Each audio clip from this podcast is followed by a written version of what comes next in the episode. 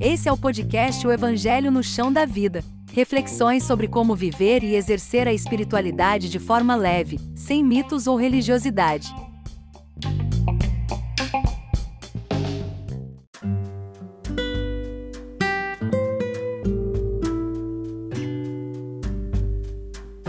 E hoje, mais uma vez, nós conversaremos sobre um assunto muito importante para nós, como cristãos, desenvolvermos essa consciência do Evangelho. E nós vamos falar um pouquinho sobre o verdadeiro eu e o falso eu. À luz da palavra de Deus, o que é o verdadeiro eu e o que é o falso eu, que tanto se fala. E que é importante você entender essa linguagem, essa comunicação, você saber o que é, porque dependendo do modo que você está vivendo, você está baseando as suas decisões e a sua vida num eu falso, não na essência que é a que Deus tem para você. Daniel, seja bem-vindo mais uma vez, tudo bem? Boa noite, pastor, tudo bem? Que Deus abençoe a todos aí que estão assistindo essa live. Realmente esse é um assunto muito importante porque vai acabar dando forças para a gente quando passarmos por situações difíceis, porque nos ajuda a entender qual é a nossa verdadeira identidade né, em Cristo. E aí eu começo com uma pergunta. Sem identificação com algo externo, quem é você? Uau! Já começou com os dois pés no peito aí, né? ah, vamos, vamos, vamos expandir então. O que somos nós sem as nossas identificações externas? Isso. O que nós somos sem isso, hein, Daniel? Qual é a nossa essência? qual a nossa essência, o que nós somos. Ah, quando você pergunta para uma pessoa, ele vai dizer assim: Eu sou um advogado. Quem é você? Eu sou um advogado. Não, mas quem é você? ah, eu sou um médico. Eu sou um psicólogo.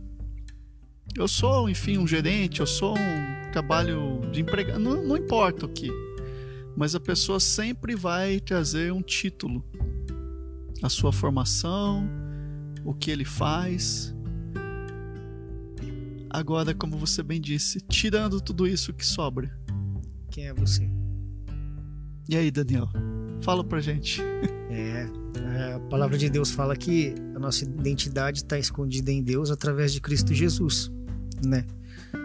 Então, nossa verdadeira identidade está em Cristo né? E a partir dessa identidade que a gente vai se abrindo para o mover da vida, para o mover do espírito. Agora, se a gente é, não se atentar para isso, a gente não vai ter discernimento. E às vezes pode correr de se confundir com as exterioridades. E a palavra de Deus diz que o reino de Deus não vem com aparência exterior. Nem dirão Eilo aqui ou Eilo ali, porque o reino de Deus está entre vós, né? Então, é, a gente precisa sempre ter esse, esse, esse discernimento para ter forças nos momentos de perdas, nos momentos em que, é, por exemplo, a pessoa às vezes ela tem uma empresa, então ela se identifica com aquela empresa. Se ela perde a empresa e vai à falência, o que será dela? Ela se mata. Então. E aí às vezes eu penso assim que a gente às vezes é iludido pelas luzes do mundo, pelos aplausos, e a gente é muito é, escravo da, da aprovação alheia. Mas e quando a luz se apagar e quando os aplausos cessarem? Quem é você? O que sobra? Como você vai lidar com isso? Né? Então é sobre isso que a gente quer falar, para quê? Para que a gente consiga alcançar essa maturidade, para aprender também a lidar quando é, nada ocorrer da forma como a gente imagina, da forma como a gente quer e da forma que a gente pensa para não perder essa fé no Deus Todo-Poderoso que nos criou, né? Que nos criou a imagem e semelhança dele. Então, o que que é pecado? É tentar construir nossa imagem sem ele, né? A palavra de Deus fala que a palavra de Deus não tem um escritor que fala que escreveu que pecado mesmo é você viver toda uma vida de fingimento. Não são os erros, né? Porque os erros fazem parte do que a gente é humano. Quando a gente está tentando acertar, a gente vai errar. Mas pecado mesmo é quando a gente se maqueia e vive uma vida de fingimento. Sim. Né? Mas vamos voltar um pouquinho mais é, sobre essa questão do, do falso eu. É, o falso eu é aquilo que você mostra para as pessoas, é aquilo que não é que seja aquilo que você mostra, porque o verdadeiro eu também você vai mostrar, lógico. Mas normalmente é essa construção social que nós realizamos e que a gente não e que a gente vive uma vida de aparências, uma vida de de poses, de posses, uma vida uma essa construção que a gente faz, que tudo que a gente constrói está voltado não internamente, mas nas exterioridades. Né? Então, é, procuro demonstrar que tenho um casamento perfeito, procuro demonstrar que sou um pai perfeito, que sou um filho perfeito, procuro demonstrar que sou o melhor funcionário. Aparências. Pro, procuro demonstrar num grupo social, então, a minha, a minha conversa é toda limada, porque eu estou sempre vendendo uma imagem. Né? Então eu sempre costumo dizer assim, existem três, três formas, né? Existem a imagem que eu estou vendendo para você que está aqui assistindo, ou para o Daniel que está aqui me vendo. Aí tem a percepção que vocês estão vendo sobre mim, que também nem sempre essa percepção que você tem de mim ela é a real. Então por isso que a gente não se não deve se basear a nossa vida por aquilo que os outros pensam a nosso respeito Entendeu? Então são duas coisas. Uma coisa é como eu estou achando que eu estou falando aqui para você. Outra coisa é como você está me vendo. E a terceira coisa que é a realidade, que é aquilo que Deus vê e aquilo que Deus sabe quem somos. E isso é o realmente real, né? Esse é o real, entendeu? Agora, o que a gente precisa procurar fazer é, é procurar acessar esse real procurar acessar essa nossa essência real, deixando as construções, as realizações pessoais e exteriores de lado e mergulhando no nosso interior, nessa jornada para dentro. E parar de se preocupar tanto com nossa imagem social, né? O Augusto Cury escreveu assim que somos, somos engessados, nos preocupamos muito com o que pensam de nós. E aqui o, o deixa eu ver esse texto aqui é do Brennan é... Thomas Merton escreveu: ó, O falso eu desempenha sua farsa protegendo-nos de modo ostensivo, mas o faz de acordo com uma programação cujo, cujo objetivo é nos fazer temer o abandono, a falta de apoio, a incapacidade de enfrentar a vida por conta própria. O impostor vive com medo. E aí o Brennan escreveu: O impostor construiu a vida a partir das conquistas, do sucesso, do ativismo e de atividades autocentradas que geram recompensas e elogios dos outros. Né? Tem mais um pensamento. Ó. O falso eu é especializado em disfarces traiçoeiros. É a parte preguiçosa do ser que resiste ao esforço, ao ascetismo e à disciplina que a intimidade com Deus requer. Daí, a oração, ele escreveu aqui, ó, a oração é a morte de toda identidade que não procede de Deus. Por quê? Porque ao orar, a gente vai estar tá acessando o verdadeiro eu. Exatamente. Né? Porque daí a gente vai procurar ver o que está de errado e confessar a Deus. Mas para o mundo a gente quer passar uma imagem de que somos bons. Sim. Agora, o que mais é, nos intriga nessa conversa é que é, são raros os grupos, são raros os, as igrejas, são raros os grupos sociais que se preocupam em realmente procurar saber quem é o Daniel além da teologia.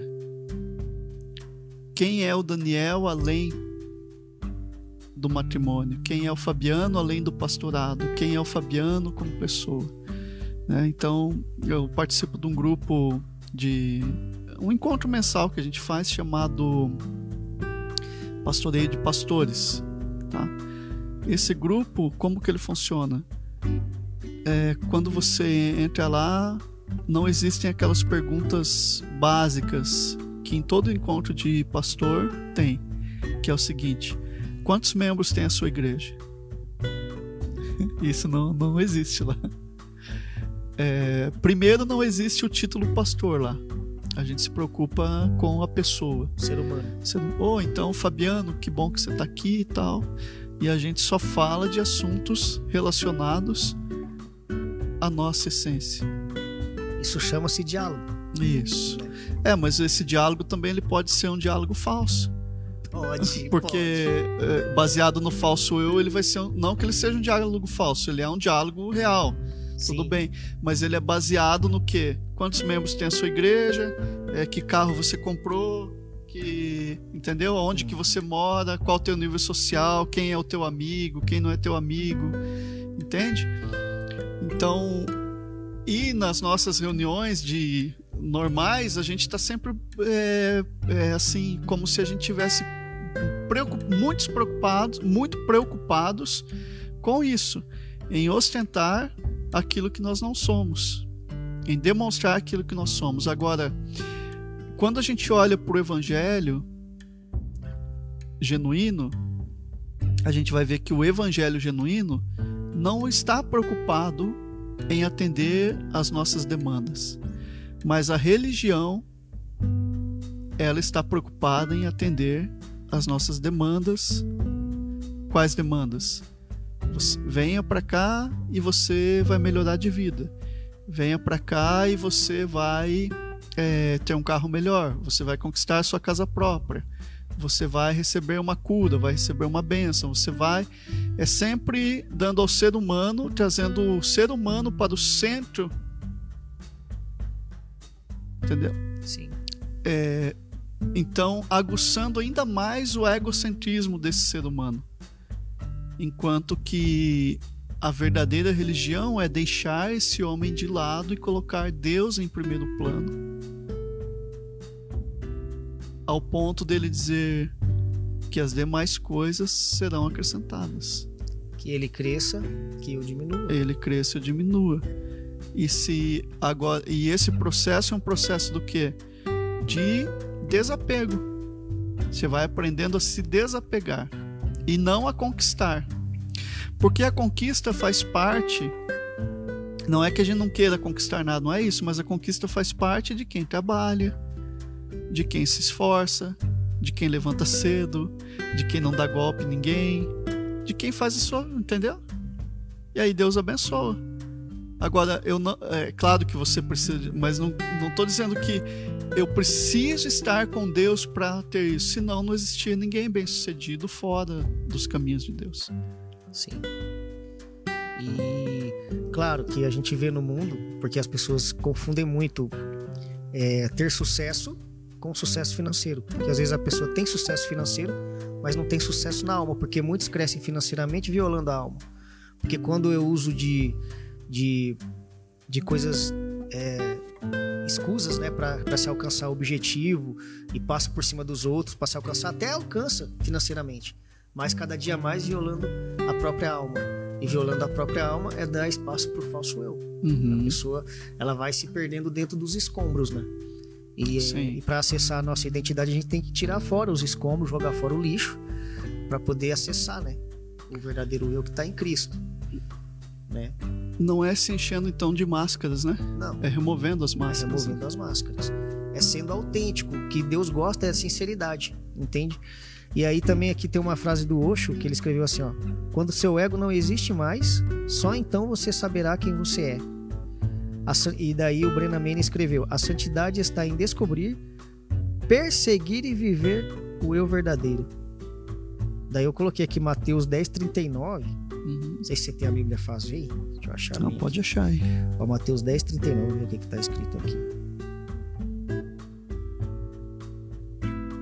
Porque. 10, 39 aqui.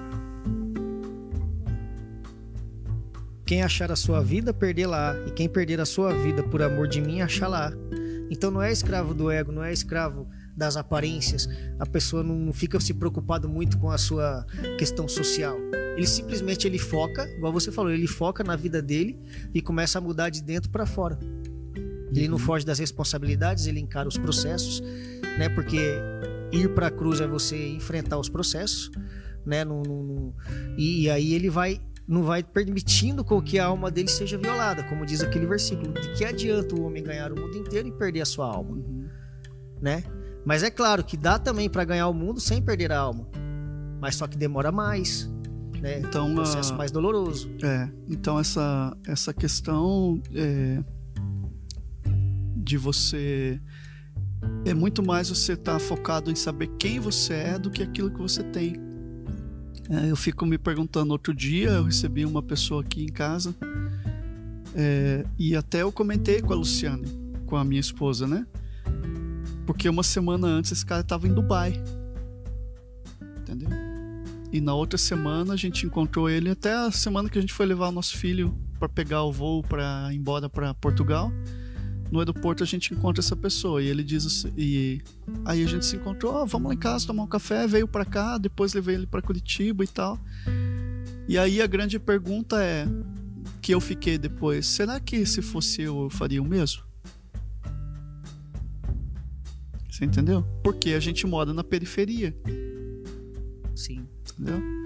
O ser é mais importante que o ter, né? que o ter nesse caso. Então, é por isso que é importante a gente pegar esses exemplos das, das coisas bons que a gente está vivendo para a gente ir aprendendo, vendo quais sinais e quais lições Deus está nos ensinando para replicar. Então, Deus fala, é, eu costumo dizer assim, né? Deus fala conosco o tempo todo. Não só através da palavra de Deus, não só através da Bíblia, mas através de atitudes de outras pessoas, através de um sinal na natureza. Só que a gente muitas vezes está tão perturbado com os nossos afazeres que a gente não consegue perceber que Deus está falando conosco. A gente tá ansioso demais pelas coisas que a gente quer ter, né? E a ansiedade ela retira de nós a nossa sensibilidade espiritual, né? Sim. E a gente não consegue se abrir para o momento presente, que é tudo que temos, momento presente. Ó, o seu café vai esfriar E eu vou tomar todo o meu. E, e assim, eu fico pensando assim, porque a gente precisa buscar em Deus isso. Claro, é bom ter bens materiais, é ótimo. Quem que não, não quer? Sim, Mas não é isso que nós lugar- estamos é, falando. Em primeiro lugar, a gente precisa trabalhar o que? O nosso caráter, a nossa essência, ver que lixo que tá, que tá atrapalhando essa comunhão com Deus, essa intimidade com Deus, né? Porque como escreveu C.S. Lewis, o bem pode fazer muito mal de acordo com quem somos. Então é preciso trabalhar de dentro para fora, né? Uhum. Essa essência. Porque é, o falso eu ele constrói as coisas através das conquistas, do sucesso, do ativismo, e aí fica aquela, sabe aquela competição desenfreada? Hum. Aí você vai contar uma benção que você recebeu, a outra pessoa começa a contar dela. Não, é, Aí você vai contar uma coisa, a outra pessoa começa a contar do que o parente dela fez melhor. Mas aí você tem, entende que a gente, tá, a gente tá numa disputa, a vida agora é uma disputa. Isso, ou, ou, por exemplo, eu, é, algum tempo atrás eu troquei de carro. E aí chegou uma pessoa e ele nem elogiou, não falou parabéns, não falou nada. Sabe a primeira coisa que ele falou quando ele desceu do carro dele? Ele foi elogiar o carro dele. Ele começou a falar: Olha, eu troquei isso, troquei aquilo, pintei aquilo outro e fiz o que, não sei o que e tal. Ah, que legal, parabéns, muito bem. Você entende? Sim.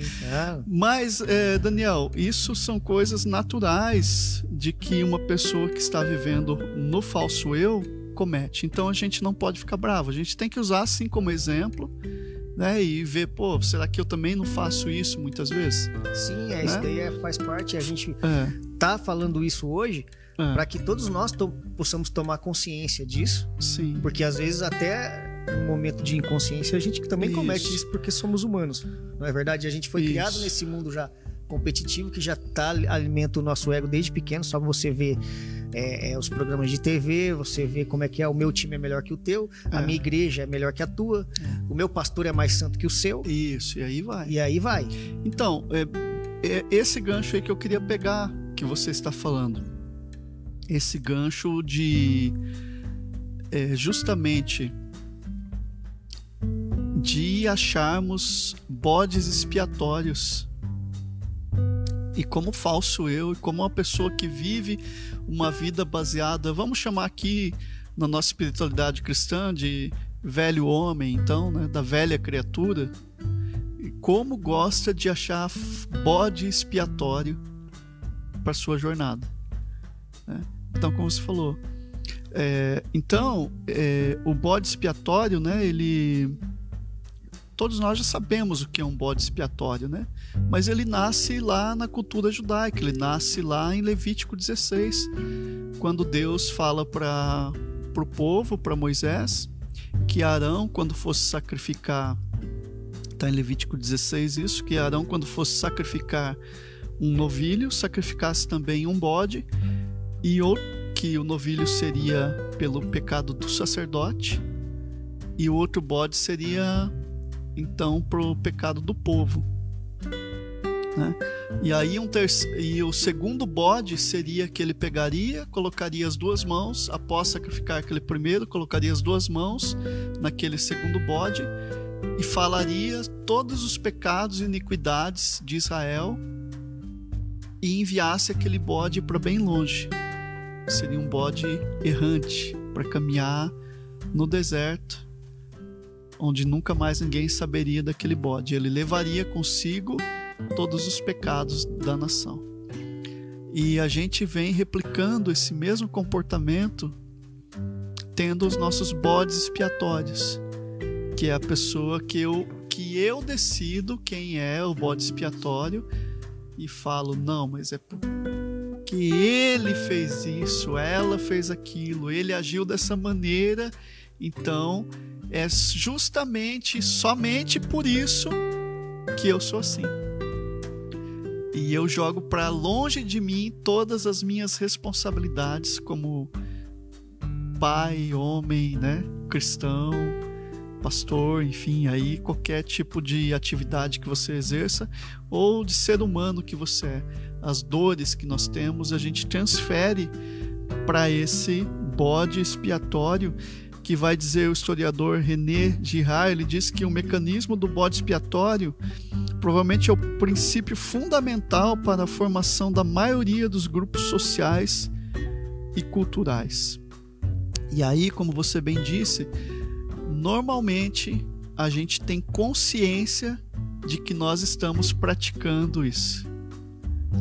Sabe o que, eu acho legal nisso? Que o falso eu ele se esconde ele se esconde. Uhum. Porque o verdadeiro eu escondido em Cristo, porque Cristo nos chama a responsabilidade pessoal, né? A assumir, né?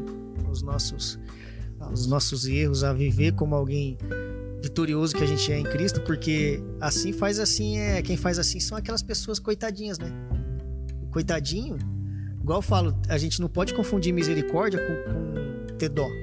A gente não pode fazer a pessoa se sentir coitadinha, porque se ela se sentir coitadinha, a culpa vai ser sempre do outro e nunca dela. Vítima, né? Vítima. A culpa é sempre do outro, nunca dela. E aí. E aí nunca tem responsabilidade por nada. E aí vai vivendo escondido atrás dessa maquiagem. Sim. É claro também, né, como contraponto disso, que algumas vezes sim, a pessoa realmente é a vítima. Não tem como, é a vítima. Só que aí você precisa ter a consciência de que até onde você quer ser a vítima, entendeu? Até onde você quer e você quer se libertar disso ou não? Você quer que isso continue te levando para o fundo do poço? Você quer que isso ainda seja o teu é, a tua coisinha de estimação? Ou, entendeu? Sim. Então tem a, a, aquilo que realmente eu, eu quero que nem aconteceu alguma coisa preocupar ninguém, mas eu culpo. E tem aquele fato que é um fato, sei lá, um estupro, é, sabe, alguma coisa assim, foi abandonado pelo pai, quando, pela mãe quando era criança, enfim, é, traumas, entendeu? Sim, o que, o que eu penso é assim, é, o meio ele pode influenciar, mas em Cristo eu tenho a oportunidade de mudar se eu quiser. Vai ser fácil? Não vai. Porque existem muitos traumas que a pessoa vai ter que ser muito perseverante, vai ter que é. procurar ajuda para acessar o verdadeiro eu, porque daí a ferida tá muito, muito forte, né? Isso. né? E realmente não é fácil. Mas o caminho da cura é você identificar onde está a ferida, né? E muitos escondem essa ferida. Quando esconde a ferida, você passa uma imagem que você não é. você maquia. E aí esse daí é o falso eu. Então, é, problema não identificado não poderá ser resolvido. Então, precisa identificar o problema e buscar ajuda se não estiver conseguindo mudar sozinho. E se posicionar, por mais que doa, né? Uhum. Sim. Então, é, não adianta você mudar de emprego, mudar de empresa, é, mudar de, até de relacionamento, né? Casamento, né? De casamento, como lá a mulher samaritana, a mulher lá que Jesus encontra e tava, já tinha mudado de cinco maridos e nada se resolve. Não resolve você mudar de igreja, não resolve você mudar, enfim, o que resolve você mudar é você mudar você mesmo. Você tomar atitude. Você falar, "Não tomar mais atitude, né? Tô cansado, É. vou buscar ajuda, né? Tipo, é, e antes de querer mudar o outro, tentar se mudar, Mudar assim né? Mudar a si mesmo. Porque é, a gente vive assim, é, transfi- nessa transferência contínua. Então, é o cara, eu conheço pessoas assim, e você também deve conhecer, e você que tá aí vendo e ouvindo, vai ouvir no Spotify também. É, pô, separou da, dessa esposa. Ah, eu separei por isso, isso, isso e aquilo. Passa um pouquinho, separa de novo. Ah, mas eu separei porque é isso, isso, isso. E vai indo, e vai indo, vai indo, vai indo. Entendeu? Ah, encontro o cara, pô, eu tô indo lá naquela igreja, lá é uma benção. Agora sim eu achei o lugar. A pessoa fala bem assim. Fala assim, já vi muitos assim. Agora sim eu achei o meu lugar, tá bom. Passa seis meses. Ah, uma vez a, a gente teve essa experiência. É, a pessoa falou: Não, porque agora sim eu vou fazer missão, que não sei o que e tal. Ah, que legal, então tudo bem. É, não deu dois meses, já estava em outro lugar e hoje já não está em lugar mais nenhum. Então, assim, onde que está o problema? É mais fácil eu, eu falar que existe um bode expiatório. É mais fácil eu, eu dizer, não, o problema é o Daniel, O problema que ele é- veio com a camisa igual a minha hoje, é, xadrezinha. é- é, Entendeu? Não é, não sou eu o problema. Que eu tô aqui mais perto, eu poderia ter ido trocar a camisa. Tá entendendo? sim. Olha, Entendeu? a gente é, às vezes, é prejudicado pela sociedade, pela uma administração política. A gente, sim, pode, pode correr. é, a gente é prejudicado pelas más ações dos homens maus. Mas você não é o que te feriu, você pode mudar. Em Cristo pode mudar, né? Só que às vezes a gente fica paralisado e às vezes a gente desiste. Mas Cristo fala: não, cara, você tem um novo começo. E eu tô aqui, de braços abertos, para esse novo começo. Sim. Entende? Então a gente não tem que se colocar como vítima, a gente tem que enfrentar. Porque o mundo, o mundo, ele jaz no maligno e é um lugar difícil de se viver sim. Mas Exato. a gente começa mudando de dentro para fora, a gente precisa ter força para isso. E, e começar a aceitar as coisas que a gente não pode mudar. Por exemplo, ó, é, o impostor ele treme só de pensar na morte. Aqui tá escrito aqui, ó. O estilo de vida frenético do impostor não tolera a inspeção da morte, porque ela confronta com a verdade insuportável. Aí as pessoas fogem da verdade, fogem do mundo real, não enfrentam o mundo real Uhum. e inventam, é, é, inventam um mundo ideal. E daí elas preferem viver no mundo ideal. E se chega alguém e fala a verdade pra ela e quebra, tentando quebrar as ilusões dela, ela fica brava, xinga Tenta viver aquele mundo que não existe, Que não que só existe. ela tá, tá vendo, né? e só vive frustrada. E o tempo vai passando e não encara o momento presente como ele é, Uhum. né? Por mais que o momento presente tenha tá difícil, Deus tá ali. Mas se você não levantar e agir, você não vai ver Deus. Agora, é, exato. Pegando um gancho aí nisso aí que você está falando, é, então é importante a gente entender o seguinte: que a menos que a gente venha reconhecer né, e nos arrepender desse padrão de comportamento, nada vai mudar. Então você começa. é, então esse padrão vai permanecer inconsciente sem mudanças. Então, enquanto eu não dizer assim, eu não pensar, puxa vida, uma pessoa reclamou de mim disso, duas pessoas, três pessoas, quatro pessoas. Será que eu não estou em um problema? Será que eu não preciso realmente ajustar isso daqui?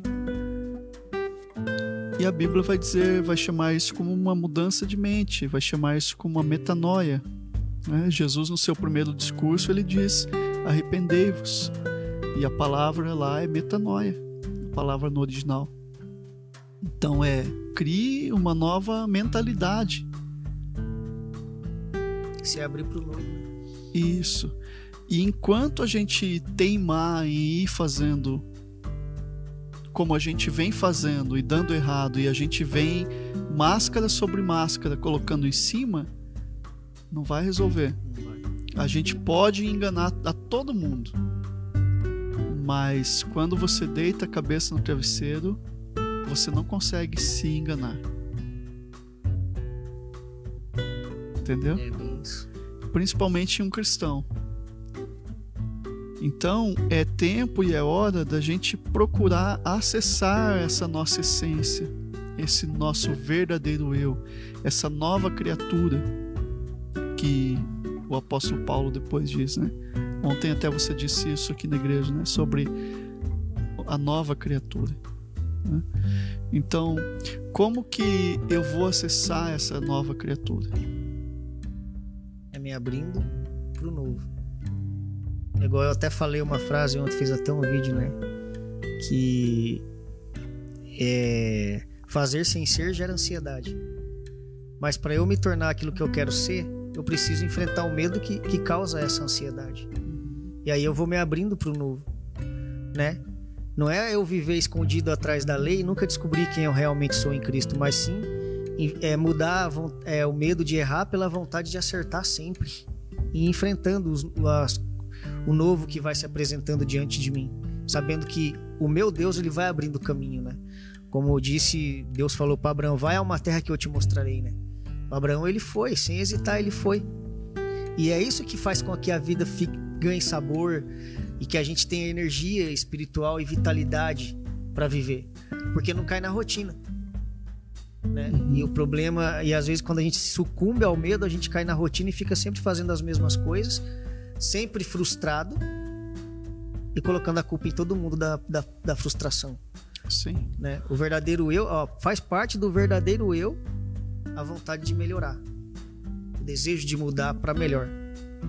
Porque se a gente não se abrir para ser melhor, a gente vai mudar para pior, porque no mundo tudo sempre está mudando. Então o fato de você se recusar a mudar, você já está mudando, mas para pior. E Deus ah. nos chama para mudar para melhor pensar nas coisas do alto, uhum. né? E aí Sim. crescendo de glória em glória e de fé em fé. Sim. E o Richard Rohr, ele diz, ele tem uma frase muito interessante que ele diz assim, ó: Jesus não veio para mudar a mente de Deus ao nosso respeito. Ela não precisa ser mudada. Jesus veio para mudar nossas mentes a respeito de Deus e de nós mesmos, e sobre onde estão de fato o bem e o mal. Muitas vezes não é o demônio, né? É o eumônio. É, é bem isso. Entendeu? Muitas vezes, é. muitas vezes não é o outro, muitas vezes sou eu o culpado. Muitas vezes é o orgulho. Muitas vezes é o meu orgulho que ele nem me deixa perceber, nem me deixa ver. É o meu ego que está inflamado e ele não consegue. E eu estou agindo só pelos impulsos e pela por tudo aquilo que eu quero. E quando você vem para o evangelho, você vai descobrir que o que você quer é o que menos importa. É bem isso. A grande verdade é essa. O que eu quero é o que, eu, é o que menos importa. E a gente descobre que a vida não é sobre mim. A vida não é sobre você, Daniel. A sua vida não é sobre você interessante isso. Né? Sim. A nossa vida não é sobre nós mesmos. Entende? E quando você vai acessando a Cristo, você vai conhecendo Ele, você vai descobrindo que cada vez mais Ele te chama não para ser o melhor, não para ser o cara da jogada, não para ser né? Não para que todas as, as atenções se voltem para você, muito pelo contrário. Ele te chama para que, para que você faça com que todas as atenções se voltem para Cristo. Que a sua vida seja um espelho dele. Então, o espelho o que, que é? É uma representação de uma imagem que ela recebeu uma outra imagem para representar aquela. Então, eu, eu tenho recebido, você tem recebido uma imagem de Cristo sobre você. E o que você está entregando como um espelho para outras pessoas? O que elas estão vendo em você? O que elas estão vendo em nós? Então, por isso que eu digo, a vida não se trata de nós. Então, entender isso parece que é um paradoxo, parece que a gente nunca vai conseguir de fato entender isso, porque a gente foi ensinado e a gente sempre aprendeu que tudo na nossa vida é sobre nós. Que é meu, eu tenho, eu quero, eu faço, eu aconteço. E aí vem Jesus e fala: não é teu, você não faz, você não acontece, mas quem de fato faz sou eu. Entendeu? Então, assim, essa conexão entre nós e Deus, ela já existe. Mas o falso eu não deixa a gente perceber ela. Porque a gente está olhando os nossos olhos, nossos olhos estão voltados para uma imagem diferente. Você já viu os espelhos como eram lá na época, é, na antiguidade, como era o espelho? o espelho ele era turvo, ele não era como é hoje, que você enxerga nitidamente. Não, ele era todo turvo. Então a gente ainda está com os olhos em lugares turvos, em uma imagem distorcida sobre nós. E a gente só vai conseguir ter a real imagem nossa quando a gente deixar de lado tudo aquilo que nos atrapalha. Né? O que que nos atrapalha? a maldade, a inveja, a, as dissensões, as porfias, como diz a Bíblia, entendeu? Os pecados, as idolatrias. Isso nos atrapalha. Então deixa de lado isso.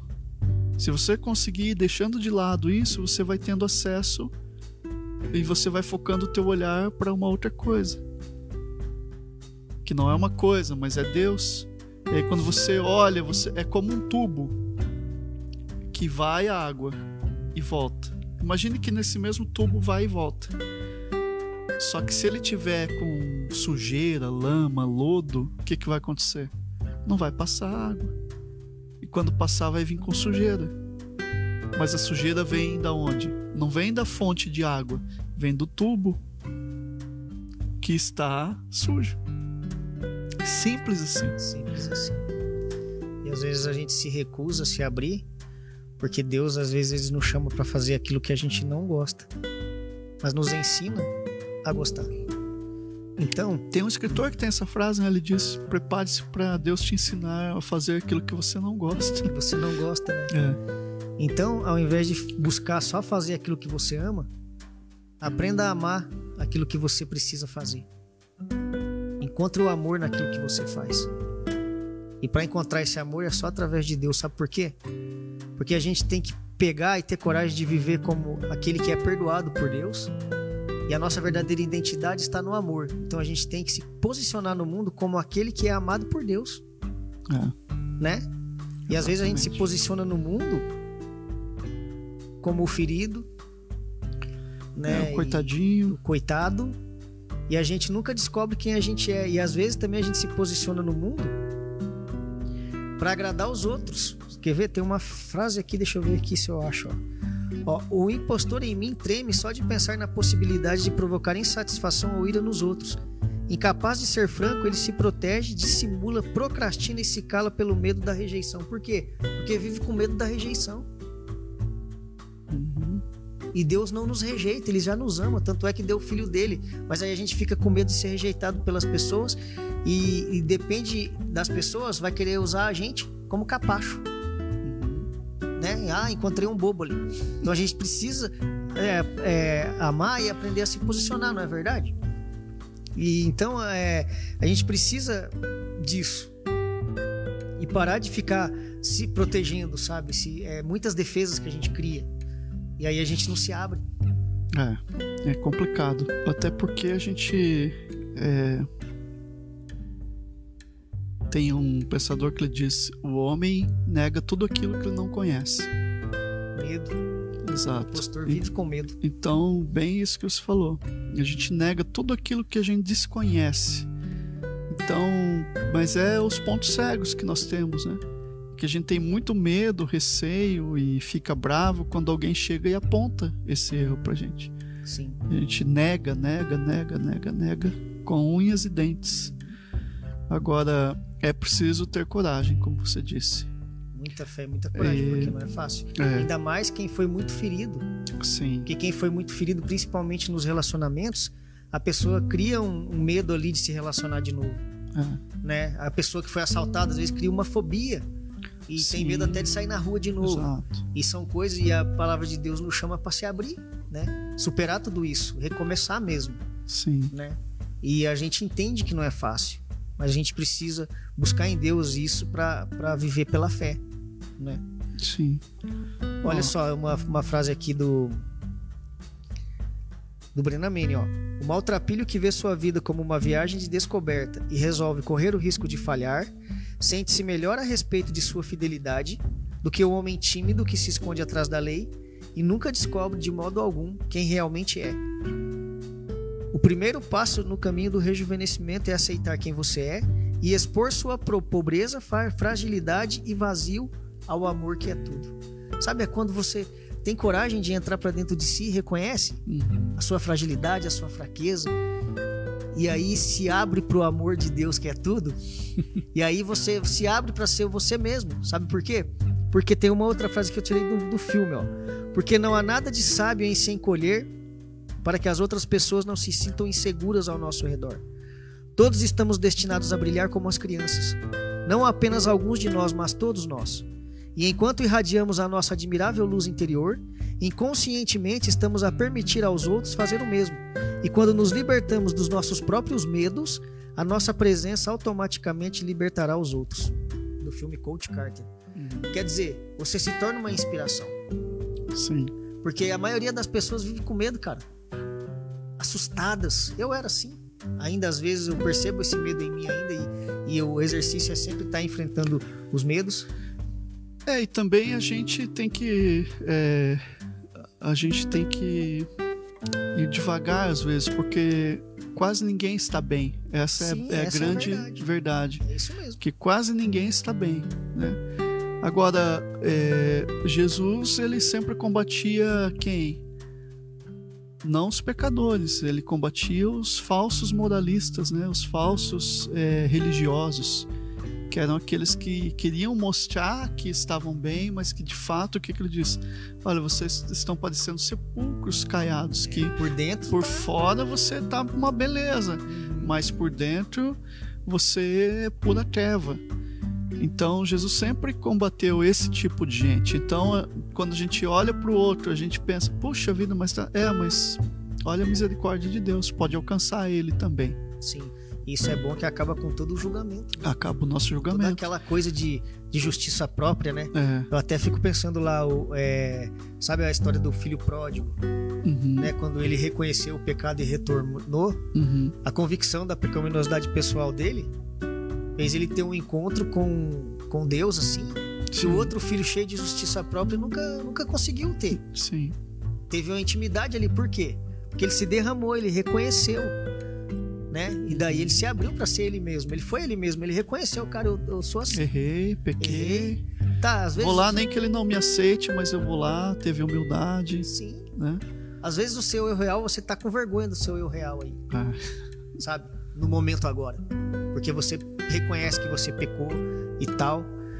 Mas, cara, quando você reconhece isso e confessa para Deus, ele te perdoa. nada pode te vencer daí. Nada. Ah, é Agora, o pior é você ser um religioso, todo cheio de maquiagem, todo bonitinho, mas por dentro tá todo ferrado e ainda ficar falando mal dos outros, apontando Uhum. o dedo pros Ah. outros.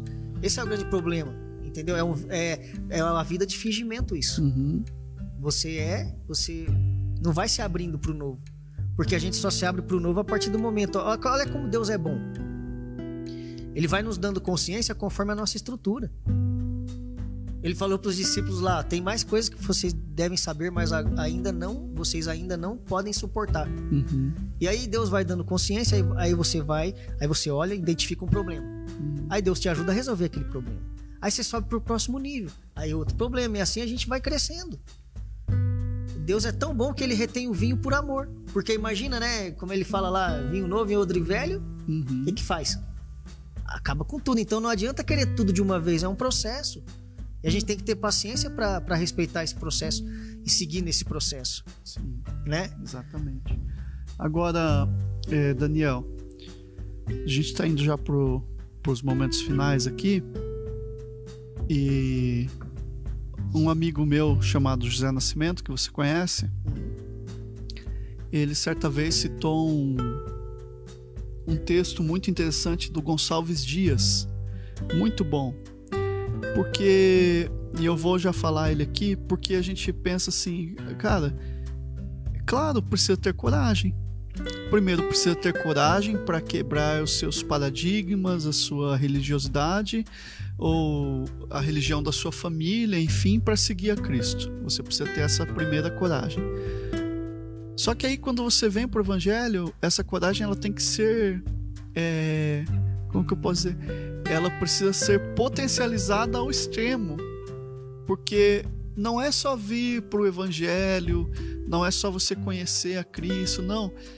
Agora, agora que começa a jornada de fato, que você vai aprender igual uma, uma cebola e tirando as pétalas?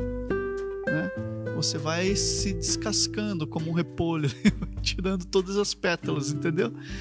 Vai, vai tirando, vai tirando, e, e quando você vê, você é uma outra coisa. Você não é mais aquela mesma pessoa. Então, esse texto aqui, ele fala muito sobre essa coragem. Olha só o que diz. Não chores, meu filho. Essa é a canção do Tamoio, né? Do Gonçalves Dias. Não chores, meu filho. Não chores, que a vida é luta renhida. Viver é lutar.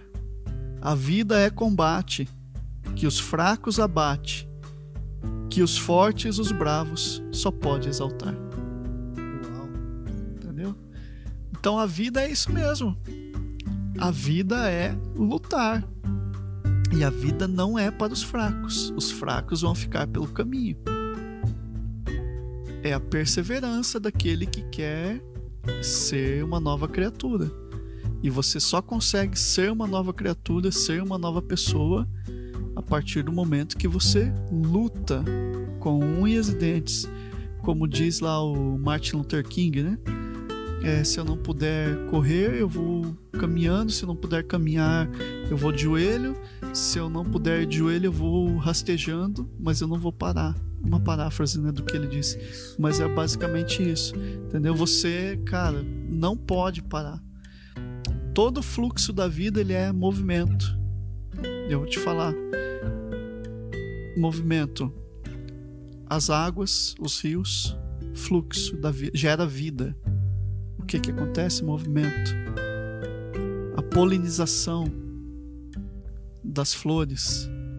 Movimento entre uma, uma abelhinha ou pássaros pegando e levando de um lugar para o outro. O vento, movimento, está levando as coisas para um outro lugar. Você entende? Toda a vida ela é baseada em movimento. E ainda mais, toda a vida é doação.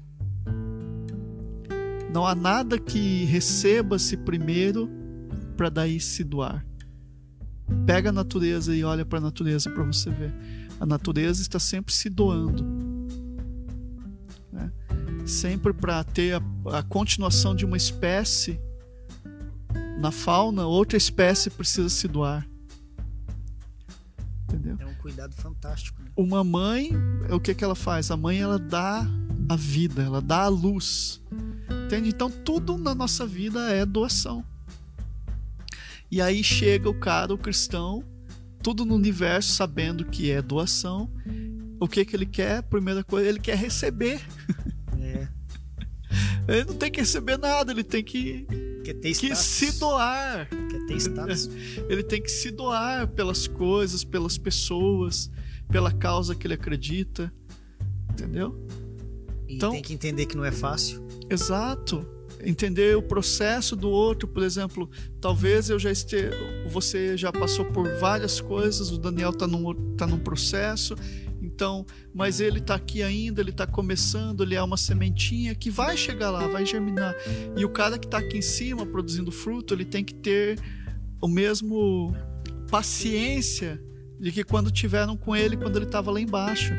E o cara que está lá embaixo precisa dizer assim: eu ainda eu não sou, o cara que está lá embaixo, ele não é melhor que aquele que está lá ainda, está lá em cima. Entendeu?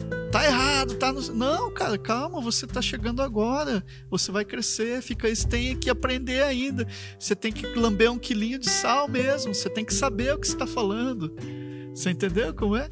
E então, se a gente conseguisse implantar isso na nossa comunidade de fé, de fato, conseguisse criar isso, cara, como seria boa a nossa vida, hein? Sim, uma vez eu fiz um exercício comigo mesmo, né? Falei, Deus, me ajuda a ter paciência com as pessoas, né? Aí eu comecei a. a... Te falando, desculpa. A escrever com a mão esquerda, daí eu vi a dificuldade que eu tinha com a mão esquerda, eu falei, tá vendo? Tenho que ter paciência. Porque às vezes a pessoa não sabe como a gente sabe e não vai no ritmo que a gente quer, né?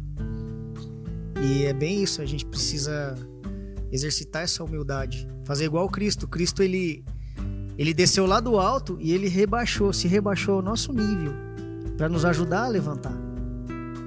Não é verdade? Isso, isso é o exemplo de, da verdadeira humildade e do verdadeiro amor. Sem deixar de ser ele. Sem deixar de ser Sim. ele. Ele fez isso, se abaixou e nos ajudou. Isso. Daniel, a gente vai precisar encerrar, a gente teve um probleminha técnico aqui. Ficou escuro, né?